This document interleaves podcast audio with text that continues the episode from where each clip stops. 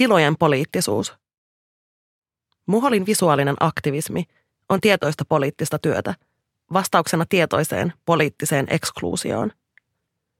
Siinä, missä etsimme ja löydämme merkityksiä Muholin työlle itse kuvista, ymmärtääksemme niiden tarkoitusta, meidän on olennaista suunnata katseemme myös niiden ulkopuolelle, esimerkiksi tiloihin, joissa ne ovat esillä.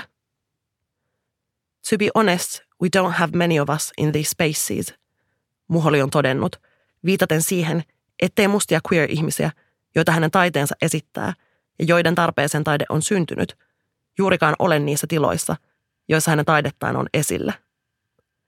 Tämän hän mainitsee myös haasteeksi valitessaan yhteistyökumppaneita. Työllään Muholi pyrkii avaamaan museotilan keskusteluille. Hänen mukaansa on olennaista, että voisimme kuulla, mitä ihmisillä on sanottavana, sen sijaan, että sanomme asioita, joita luulemme ihmisten haluavan kuulla. Faces and Faces-sarja on toisaalta saanut Muholin seuraavan kysymyksen äärelle.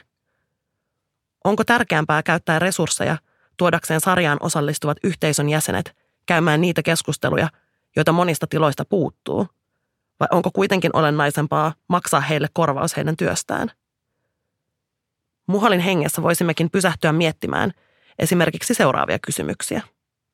Keitä näihin tiloihin pääsee Muholin taiteen äärelle? Millaisia esteitä, konkreettisia tai sosiaalisia, voi liittyä siihen, ettei joku päädy tähän tilaan? Entä kenen olisi erityisen tärkeää nähdä näyttely?